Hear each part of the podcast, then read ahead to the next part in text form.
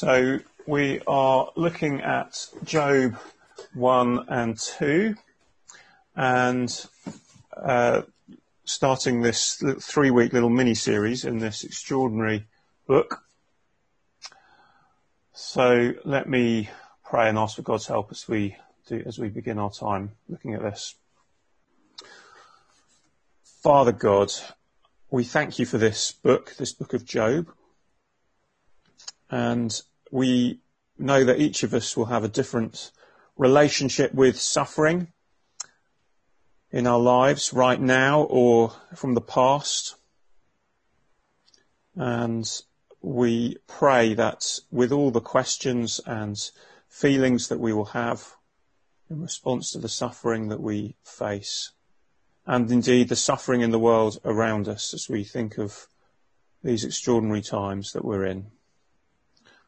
Father, we, we pray that by your Spirit that, the, that these words in Job would help us to make sense of your world, of you, of Jesus, and of ourselves and our lives in such a way that we can trust Jesus and, uh, and follow him. We pray in Jesus' name. Amen.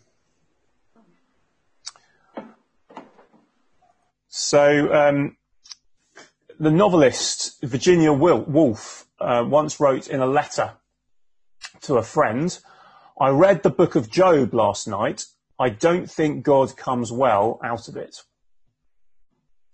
And uh, maybe you felt something similar um, instinctively after hearing those first two chapters that we've that we've just read.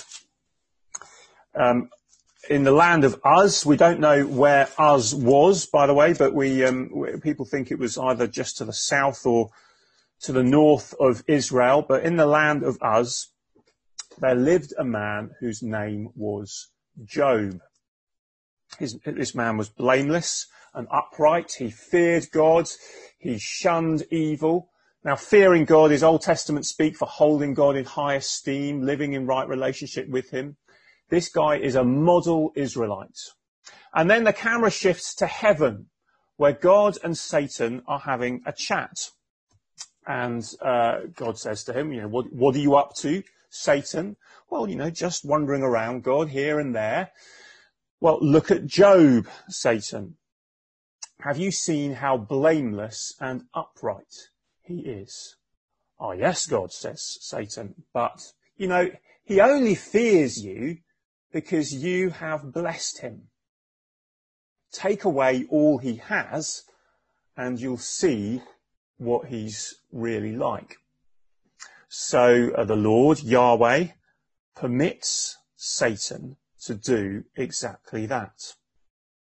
And so this, the camera returns to Job, minding his own business, and uh, news comes, your oxen and your donkeys have been carried off by Sabaean raiders, and your servants have been murdered.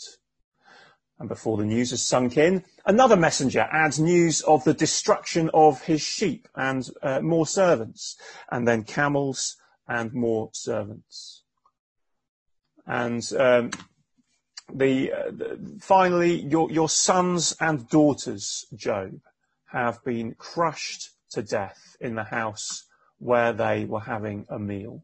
They are all dead. Well, how then does Job respond? Well, look at verse 21. He says, uh, in, the, in the words the, we, we heard these words in the, in the song we sang at the beginning. He says, naked I came from my mother's womb and naked I shall depart. The Lord gave and the Lord has taken away. May the name of the Lord be praised. Now, how do you feel after hearing all, all of that? Well, th- th- there's more to come. In fact, before we get to think about that, uh, back to heaven. Where have you been, Satan? Well, just mooching around, you know, ducking and diving God. Well, look at Job, Satan. He is blameless and upright. He fears God and he shuns evil. And even after you took away all that was dear to him, he still trusts me. Ah, well, God. That's because he still has his health and his life. strike his flesh and bones, and he will surely curse you to his face. And so once again, shockingly, God permits Satan to go out and the camera is back to Job, who is afflicted with painful sores all over his body. Well, by this point, Job's wife has had enough. So verse 9 of chapter 2, his wife said to him, Are you still holding on to your integrity? Curse God and die. He replied, You are talking like a foolish woman. Shall we accept good from God and not trouble? Well, in all this, Job did not sin in what he said. Well, it's really quite uncomfortable reading, isn't it? How can a God who claims to be good and kind and loving permit the kind of suffering that Job experiences here? That's what we're going to try and uh, grapple with in the book of Job over the next uh, three weeks as we look at this.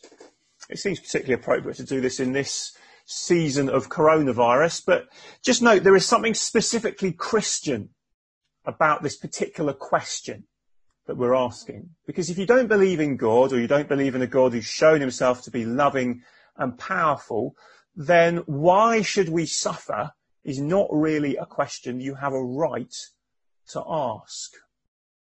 Richard Dawkins um, puts it well. He sums up why that is. He says, in a universe of blind physical forces and genetic replication, some people are going to get hurt.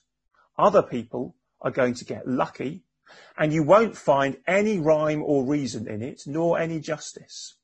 The universe that we observe has precisely the properties that we should expect. If there is at bottom no design, no purpose, no evil, no good, nothing but blind pitiless indifference. Do you see? It's not evil, it just is. That's what he's saying. But Christians don't believe in the, the blind forces of nature. We believe in a personal and loving God, and therefore we struggle deeply in the face of suffering. Sometimes people categorize the questions we have as being like being in a sports stadium. So there are people in the stands looking on, and there are people playing on the pitch. So there, there, there, are those looking on whose questions may be largely intellectual. You know, can there really be a good and loving and powerful God when there's so much suffering in the world and they want to kind of explore the, the metaphysics and the, the philo- philosophical kind of reasoning of why that can or can't be the case? But then there are those on the pitch whose questions are much more intensely personal and heartfelt. How could the good and loving and powerful God that I believe in and that I know, how could he allow this to happen to me or the people that I love? Why is this happening, God? What is going on? Now, I know some of us will be feeling these things right now in the midst of these circumstances that, that we're in, whether or not because of coronavirus or whatever else, feelings of grief, of loneliness, fear, pain. Uh, others for us may, may feel like we're still more in, in, in the stands looking on and, and asking these questions more kind of intellectually. The thing is, everybody who's in the stands eventually, at some point in their life, will end up on the pitch. And the book of Job is the Bible's most sustained discussion and exploration of these questions, both from the perspective of those on the pitch and those in the stands. The, the length of the book is something that puts people off. 42 chapters. But one of the things that we re- need to realize is that the length of this extraordinary book is part of its message. When God saw fit to give his people the book of Job, he didn't give us a pamphlet. He gave us 42 chapters, mostly poetry, often hard to understand. Do you see there's no answers on a postcard for the question of suffering? If you want to think about suffering, you need to be prepared to grapple. Now, Christopher Ash has written a couple of excellent books on Job that um, have really, well, one of them in particular, has really helped me in, in my preparation. Here it is, uh, this one here. This is more of a popular level book. He, he has also written a, a much more in-depth commentary. Uh, but in both, he has a clear instruction to uh, preachers and those uh, looking to kind of study and teach this book. He says, don't, whatever you do, don't try and do Job justice in just two or three sermons. Well, sadly, I'm not able to uh, take his advice on this occasion. But if you want to get the most out of this little series of three sermons that we're going to try and do on Job over the next few weeks, I really encourage you to go away and read this book for yourself. In particular, it's next week where we're really going to deal with the kind of middle part of the book, which is chapters 4 to 37. Um, and I'd really encourage you to try and read it over the next week to really get a flavour of what is what is going on because we're just going to scratch the surface. But hopefully, in doing this and in doing the kind of unrecommended three sermon uh, approach to the book, it will give us enough to go away and study it more for ourselves and uh, to to learn the message of this extraordinary book. But for now, here briefly are four questions that these opening chapters of Job make us ask. Four questions that, that we may ask ourselves in response to suffering in, in, on ourselves and those around us. So here's the first question. Did Job do something wrong? Did Job do something wrong? It's a pretty obvious question to ask. And I guess we may ask ourselves the, the same question when we or someone we love suffers. Is this illness, this loss, this struggle that I'm going through, is it some kind of punishment for something I've done? Is it my fault? Well, we'll see next week that Job's friends, his so-called comforters, are convinced that somewhere, somehow, Job has done something wrong, and that is why all this suffering comes. What do you think is the answer to that question in uh, you know, based on the readings that, that we heard, Job 1 and 2? What do you think is the answer? Has Job done something wrong? Well, here's the thing. There are three voices that really matter in the book of Job. One is the author of the book. Now, he or she is anonymous. A, a wise ancient Israelite is about all we can say. That, that, that's one voice that matters. The other voices in the book that matter are Job's and God's.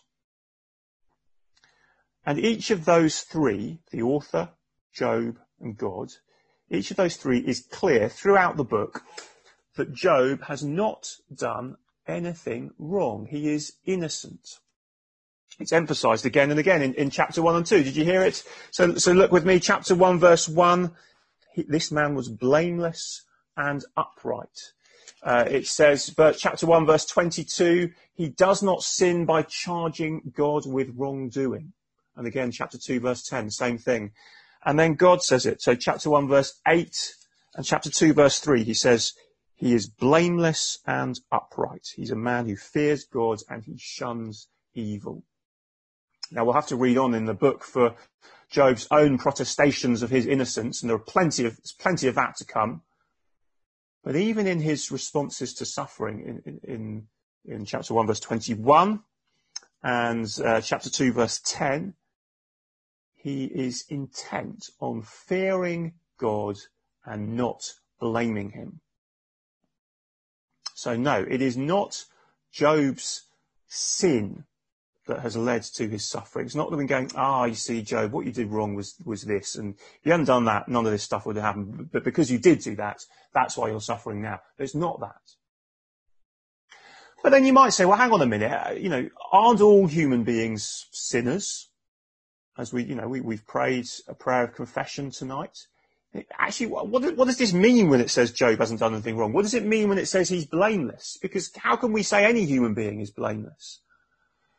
Well, the point is that blamelessness is not the same as sinlessness. So if you think of John chapter 9, where Jesus encounters the man born blind, and his disciples ask him, well, who sinned, this man or his parents, that he was born blind? And Jesus replies, well, Neither this man nor his parents sinned, but this happened so that the work of God might be displayed in his life. In other words, there is a type of suffering, although it's, it's true that we're all sinners, but there is a type of suffering that is not tied to specific sins. We can't always say, I'm suffering because I've done this particular thing wrong, or this is focused on me because I somehow deserve it, and, you know, the guy who lives next door, the woman at work, you know, they, they don't deserve it because they haven't done these things. No, um, there is suffering that isn't tied to specific sin. He, and, and then, you know, of course, there is there is some suffering in life which is tied to specific sins. You know, if you break your arm breaking into a house as a burglar, and you know you end up in hospital, well, you're suffering because of sin. But the point is, Job represents the hard case, the situations where we're kind of going, why is this happening? It's the hard, it's the hard situation to explain. Sometimes the innocent suffer. And if that makes us uncomfortable, then I think the point is that we're beginning to understand what this book of Job is about. So, did Job do something wrong? That's the first question. Secondly, is God not in control? Is God not in control? You see, one easy way to explain why the innocent might suffer is simply to say, well, do you know what? It's because God isn't really in control. He's all loving and he cares deeply about his creation, but suffering, sadly, is kind of out of his control. He, he, he's chosen, he, he's, he, he, some people so, sometimes say that he's deliberately made the world like this, a world that he cannot control, people want to say. Now again, what do you think? Is that the picture that we get in Job 1 and 2? It's a bit more complicated than we might like, isn't it? It's made complicated by the existence of the Satan. We, we, we call him, you know, we often refer to him kind of colloquially as Satan. He is, uh, actually, it's, it's a sort of title for him. It means the accuser. That's what the word Satan means, the accuser. He's a, his existence is just assumed. He, he seems to be one of the angels.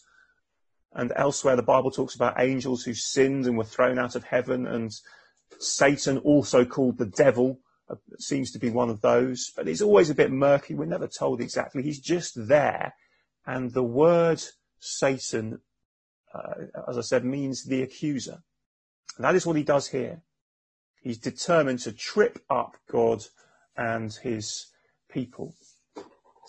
But did you notice that as much as Satan has to, uh, well, it, it, as much as Satan is determined to accuse, and that's what he wants to do, do you notice that he has to ask permission from God to do these things? And God agrees to what Satan asks. Job is in your hands, he says to him. And there's a clear sense that although it is Satan whose hands bring about Job's suffering, nothing happens without God's permission. Nothing is outside his control. So is God in control? Well, it's, it's complicated, but he's not not in control. He is in control. But that immediately leads us to a further question. Does God then cause Job's suffering? Does God cause Job's suffering? This is question number three. Does God cause Job's suffering? And this is where things are the most subtle in how the author tells us the story. As we said, it's very clearly not God's hands, but Satan's that directly bring about Job's suffering. Now, what do you think? Is there a difference between directly causing suffering and allowing somebody else to do it? we might feel that for the, the, sovereign God of the universe, whether he directly causes anything doesn't make any difference. You know, on the surface, at least, there, there seems to be some kind of collusion, doesn't it? It's, it's, you know, it's as if it's a sort of film, and God is the president of the USA, and Satan is his black ops operative, and you know, commands are never straightforwardly given. It's a nod here, it's a wink there. Full deniability is maintained at all times. You know, if you're caught, we never spoke that kind of thing. And what it all comes down to is that question that we so often ask in suffering, why? it's God's motive in allowing Job's suffering that really matters, actually, not whether or not he causes it. So he is in control and he's allowing Satan to do these things. But the question really is why? And, and the follow-on question is, is he truly good and loving? Because that's really why we're saying that. We're saying, you know, I, I don't like the idea of him causing suffering because I think that that makes him not good and loving. But if he is good and loving and everything, or everything we know of him from the rest of the Bible says he is, then at some level, even allowing Job's suffering must be consistent with that. Now these are real questions. They're deep questions. They're questions you have to grapple with. They're not questions where we just click our fingers and get it. And there may be questions we have asked in similar circumstances. And at this stage, at the beginning of the book, it's more of a question than an answer. And we're going to have to keep asking the question as we go through the book. At this stage, really, this is meant to shock us. And if we feel that shock of, oh, how can God, how can God have a meeting with Satan and agree for all this stuff to happen? If we're feeling that shock, well again, we're beginning to understand what this book is about. And that then leads us to our final question. How can an innocent believer respond to suffering? And that takes us to chapter three, which we didn't read. How can an innocent believer respond to suffering? Remember, Job's wife comes to, to, to, to, to tell, to tell him to curse God and die. And, and, and Job's initial response, you might read it as a sort of stiff upper lip. You know, you're talking like a foolish woman. Shall we accept good from God and not trouble? And then we're introduced to Job's friends. And we'll meet them um, big time next time. And they go and sit with him in silence, no one saying anything at all for seven days. Now, it's often said that this was the best thing they did, and it's when they opened their mouths that the problems started. But their silence may actually be worse than that. They behave as if Job has actually died that's what they're kind of, that's what it, that's what the, their actions would imply. You know, tearing their robes, putting dust on their heads, being silent. And the thing is, of course, Job hasn't died. So it's as if you're lying ill in bed and your friends come to see you and they walk into the room and you, there you are in bed and, and, you're awake, but ill, but, but awake, and they walk in to your room with an open coffin. And they put it down next to your bed and they sit down and go, okay, guys, you know, I, I'd give it, how long do you reckon? A day? Three days? The coffin's ready. You know, when he, when he goes, we'll, we'll stick him in there. It's just utter hopelessness. And so the upshot of that is even though he's got his so-called friends around him, he is utterly alone. And maybe we've known that for ourselves. And chapter 3 verse 1 he opens his mouth and he curses the day of his birth. So let me just read a few bits of these things and just, just allow the, the emotion of this and the, the, the strength of it to sink in as we hear Job cry out, utterly alone. So verse three, may the day of my birth perish and the night it was said, a boy is born. That day, may it turn to darkness. May God above not care about it. May no light shine upon it. Then verse 11. Why did I not perish at birth and die as I came from the womb? Verse 20. Why is light given to those in misery and life to the bitter of soul? And then the last verse. I have no peace, no quietness. I have no rest, but only turmoil. How can an innocent believer respond to extreme suffering undeserved? Well, they may well start with heartfelt, bitter lament. And maybe one of the blind spots of 21st century British Christianity is that we haven't really got much place for godly lament in the face of suffering. You know, we, we, we read Job's initial responses to suffering in chapters one and two and we think, yeah, you know, pretty good, Job. Uh, I might struggle to say these things myself and be quite so sort of cheery in the face of suffering as Job initially appears to be. But we kind of think inside our heads, you know, in the face of suffering, really the only kind of godly acceptable response is a kind of British stiff upper lip. And we, we, we, we want to sort of spiritualize that and call it trusting God the thing is often it's just a bit superficial. And we're saying one thing with our lips because we think that's what we ought to be saying, but then our hearts are broken. And the, our hearts are elsewhere.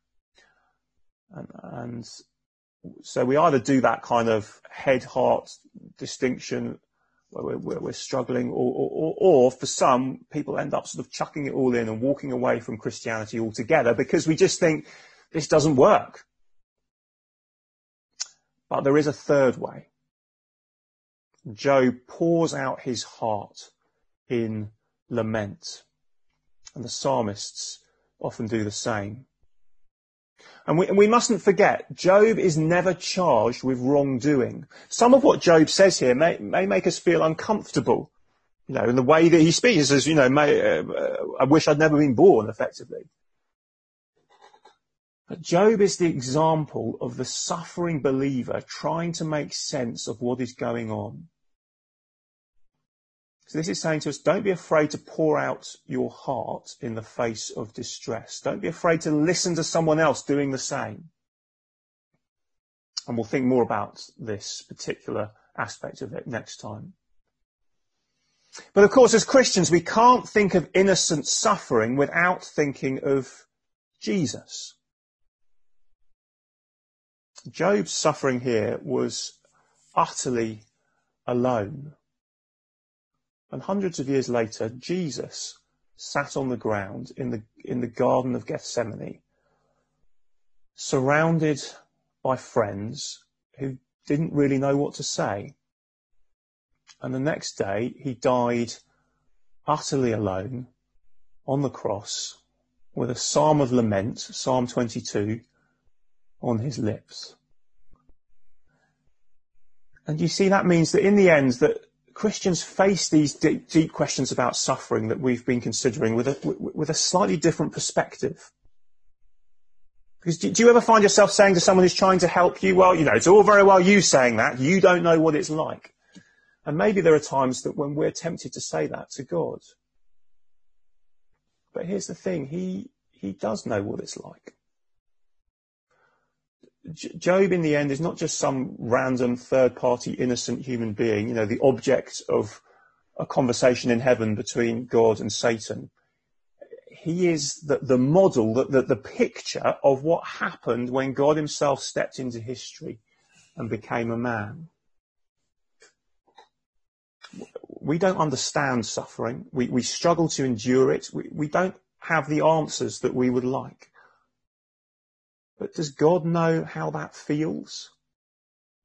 Well, you bet he does. Job was alone in his suffering and his lament. And we may go through extraordinarily painful, innocent suffering today.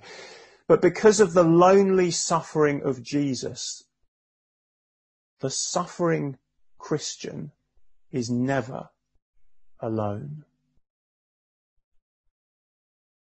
So remember Virginia Woolf. I read the book of Job last night. I don't think God comes well out of it. Is she right? Or could it be that there are deeper things at work here? Deeper things than we can possibly understand?